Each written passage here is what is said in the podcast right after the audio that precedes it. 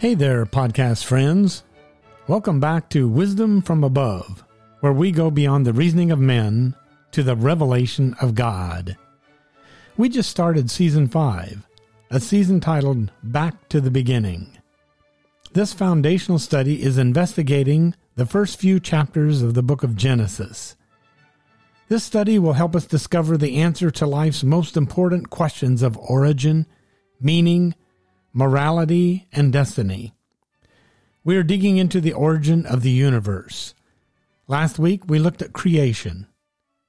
Creationists believe that God created the heavens and the earth and everything that is in them in six 24 hour days. Creationists also believe that every living thing God created reproduces after its own kind. Today we're looking at evolution.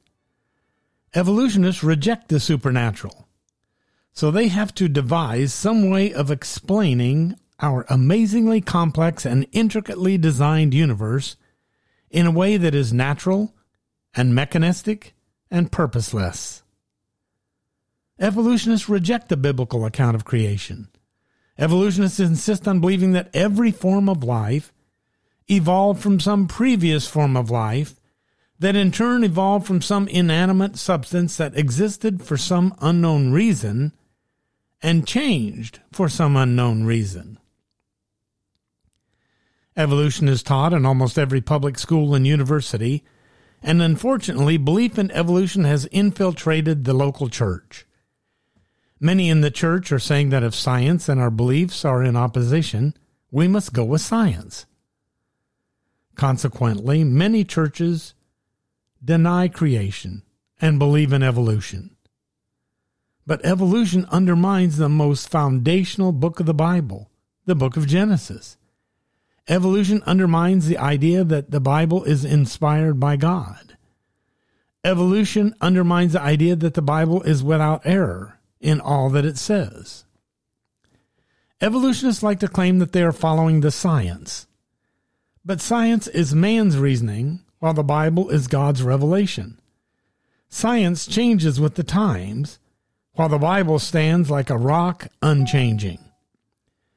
The majority may believe in evolution, but the majority are often wrong. Consider these examples.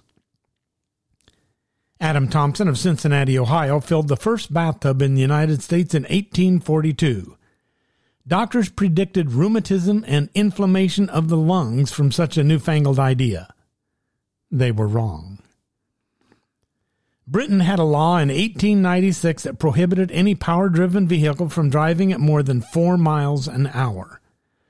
Dr. Samuel Johnson, in the 18th century, said that no one could travel at more than 10 miles an hour and live. The experts were wrong. Samuel Morse was told by the press and the government that his telegraph idea wouldn't work. The press and the government were wrong. Alexander Graham Bell was called a fool when he exhibited his telephone. Today we talk all over the world as a result of his invention. Once more, the majority was wrong. When Westinghouse proposed to stop a railway train with wind, the Westinghouse air brake, he also was called a fool, but very soon the majority was proved wrong. Goodyear was booed by everyone but his wife while he worked 11 years trying to vulcanize rubber. Today, every car in the world uses his invention. Once again, the majority was wrong. Jenner was jeered when he discovered and declared his vaccination. Some scientists said that all the animal diseases would be transferred to the human race. Jenner's discovery eliminated the smallpox scare. Those scientists were wrong. The geocentric, the geocentric theory of the universe was accepted for centuries as scientific fact. But finally, Copernicus and Galileo were able to convince the scientific world that it was wrong. Evolution is taught and believed by the majority of folks in our world. Many of them jeer and mock those who believe in the biblical account of creation. But don't be fooled. Truth is not determined by a majority vote. The majority is often wrong. Science is often wrong. This is definitely the case when it comes to understanding the origin of the universe and the origin of the species. Most people have never ever been taught the truths of creation, and very few have ever been exposed to the serious problems of evolution. Evolution is not scientifically supportable. Jonathan Wells, a PhD in molecular biology and cell biology from University of California, Berkeley, lists a few of the known frauds in evolutionary teachings and concludes by saying, quote, the text contained massive distortions and even faked evidence. In fact, when the false evidence is taken away, the case for Darwinian evolution, in the textbook at least, is so thin it is almost invisible. End of quote. Did you hear that? Let me quote Jonathan Wells again because he is exposing the fraudulent scientific textbooks that teach and promote evolution. Here's what he wrote The text contained massive distortions and even faked evidence.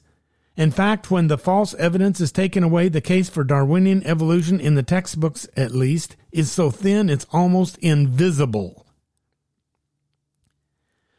You see, Darwinian evolution theistic evolution, and progressive creationism are all based on an insupportable billions of years of evolution with no explanation of the beginning of matter, no explanation of the energy needed for this evolution to take place, no explanation for the beginning of life, and no evidence of mutational genetics leading from molecule to man. Now, don't miss this many evolutionists admit that the evidence supports creation rather than evolution. But they do not want to admit that there's a God or that God created the heavens and the earth and all that is in them in six 24 hour days. So they believe and they teach an evolutionary theory that is not supportable scientifically. The Bible says in Exodus chapter 20 and verse 11, For in six days the Lord made the heavens, the earth, the sea, and everything that is in them. But on the seventh day he rested.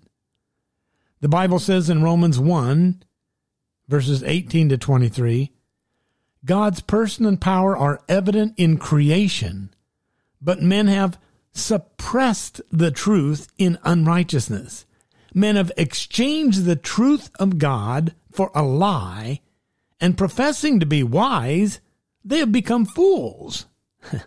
wow, what a strong and clear declaration. The Bible warns us in Colossians chapter 2 verse 8, "Beware lest any man spoil you through philosophy and vain deceit after the tradition of men, after the rudiments of the world, and not after Christ." Far too many Christians have been conformed in their thinking to this world rather than being transformed in their thinking by the Word of God. They have accepted the reasoning of man and rejected the revelation of God. Let's face it, most people are more influenced by the worldly thinking around us than the biblical truth before us. In this, in this season of wisdom from above, we're going back to the beginning Genesis lays a foundation for the rest of the Bible. Genesis lays the foundation for our faith. If the Bible is wrong about creation, why believe it is right about anything else? And Jesus himself referred to the creation of man and woman as recorded in Genesis 1 and 2. And if he was wrong about creation, why believe that he was right about the resurrection or about salvation? We're investigating the truths of Genesis 1 and 2. The Bible says that God created the heavens and the earth and the seas and everything that is in them in six 24 hour days. And today I want to highlight the truth of a phrase found no less than 10 times in Genesis 1. The phrase is this according to its own kind.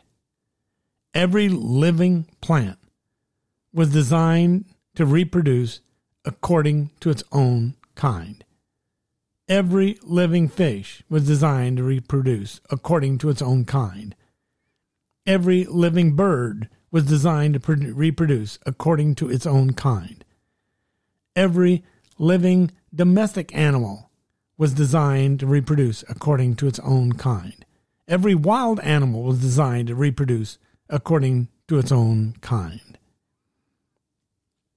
What do evolutionists propose? Number one, creation is rejected by evolutionists. While rejecting God as the creator, evolutionists propose a naturalistic cause. The evolutionist says everything came into being by naturalistic, mechanistic processes due to properties inherent in inanimate matter. They have no explanation for the origin of that matter. They have no explanation for the power that made the Big Bang go boom. In contrast, the Bible says everything came into being by the creative acts of God. We see this in Genesis 1 and 2, and we see it also in the New Testament in the Gospel of John, chapter 1, verses 1 to 3. Second, permanent kinds are rejected by evolutionists. While rejecting permanent kinds, they propose progressive mutations. Evolutionists tell us that the origin of all living things came from a single living source, which itself arose out of inanimate matter. They believe that each kind came from some ancestral kind they believe that all forms are genetically related. In contrast, the Bible tells us that there was a creation of basic plant kinds and basic animal kinds with ordinal characteristics complete in the very first representatives that God created. God created full grown plants. God created trees fully developed and producing fruit. God created full grown fish and full grown birds and full grown wild animals and full grown domestic animals. God created a full grown man and woman. God created each kind of tree, each kind of bird, each kind of fish, each kind of creeping animal, each kind of domestic animal, each kind of wild animal to reproduce according to its own kind. Now, this allows for variation and speciation within each kind, but it does not allow for transition from one kind to another. There's no such thing as a transition from a fish to an amphibian or a quadruped to man. Number three, the supernatural is rejected by the evolutionist. While rejecting the supernatural, they believe the insupportable. You see, a scientific theory must be observable and testable and falsifiable. Certainly, evolutionists are right in insisting that creation does not meet these criteria. However, it is very important to note that evolution also fails to meet all three of these criteria. Evolution is not observable, testable, and falsifiable. It has been postulated, but it has never been observed. And this was admitted by Richard B. Goldschmidt, a committed evolutionist and a professor at the University of California.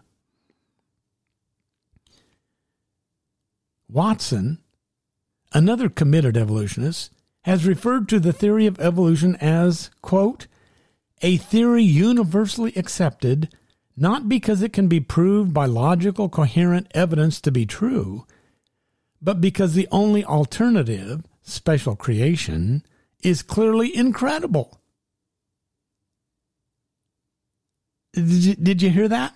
Let me share that quote one more time. I don't want you to miss the statement. Watson, he, who is a committed evolutionist, refers to the theory of evolution as a theory universally accepted not because it can be proved by logical, coherent evidence to be true, but because the only alternative, special creation, is clearly incredible. This is simply a rejection of the supernatural. Their only basis for accepting evolution is their unwillingness to accept creation. They refuse to acknowledge the obvious existence and supernatural power of God. This is nothing less than pure foolishness, as the Bible says in Psalm 14:1. The fool has said in his heart, there is no God. You know, th- this reminds me of Romans chapter 1 verses 18 to 23. Let me share the those verses with you.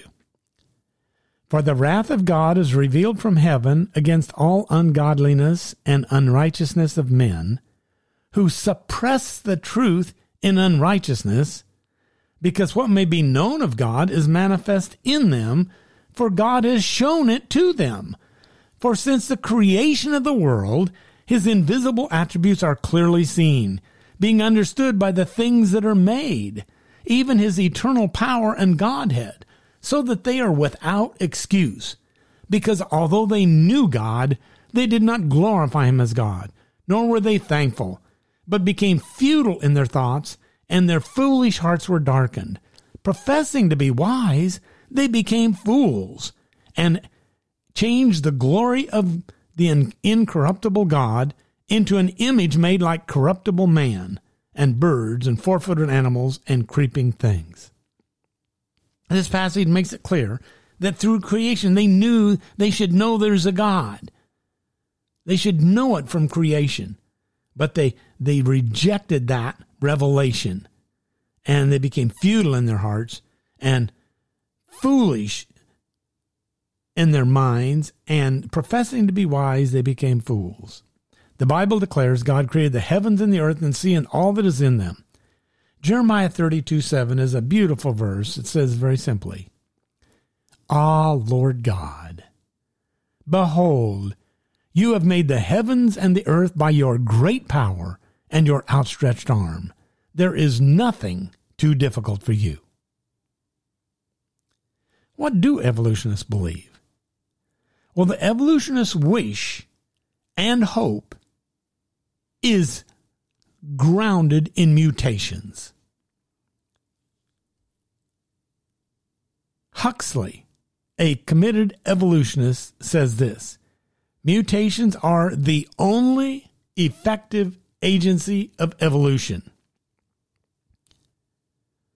William Beck, an evolutionist, says this mutations are the only source of genetic variation.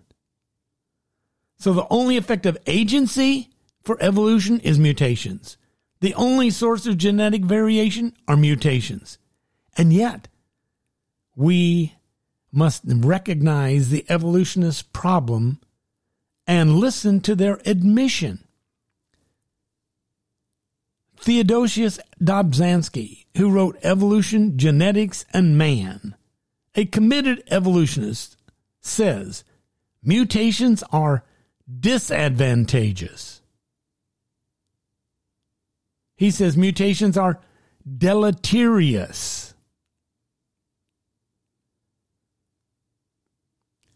Hooton, Ernest Hooton, who wrote Apes, Men, and Morons, says this Evolutionists have sinned against science and are leaning upon a broken reed when we depend upon mutations.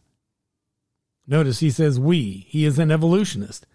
And he says evolutionists have sinned against science and are leaning upon a broken reed when we depend upon mutations. And yet mutations are the only effective agency of evolution and the only source of genetic variation. Loren Eiseley, who wrote The Immense Journey, wrote these words. After having chided the theologian for his reliance on myth and miracle, science has found itself in the unenviable position of having to create a mythology of its own. So evolution's only effective agency is mutations, but mutations are disadvantageous and deleterious and destructive rather than being a positive agency for evolution. So evolution has no scientific support. None. Evolutionists are leaning on a broken reed when they depend on mutations. Evolutionists have to create a myth in order to have anything to support their theory. In contrast, the Bible and scientific evidence both support creation. So, my podcast friends, you have a choice to make. Will you follow the reasoning of man? Or will you follow the revelation of God? Thank you for carving out the time to join me for this Wisdom from Above podcast. Leave your comments below. And please share this podcast with your family. Share this podcast with your friends. Share it on your Instagram or Facebook account. This is Dr. Harlan Betts wishing you a good week and God's blessings. I look forward to meeting with you again next week when we will look at the missing links of evolution. I'm grateful that you're joining me in this passionate quest for life changing truths on wisdom from above.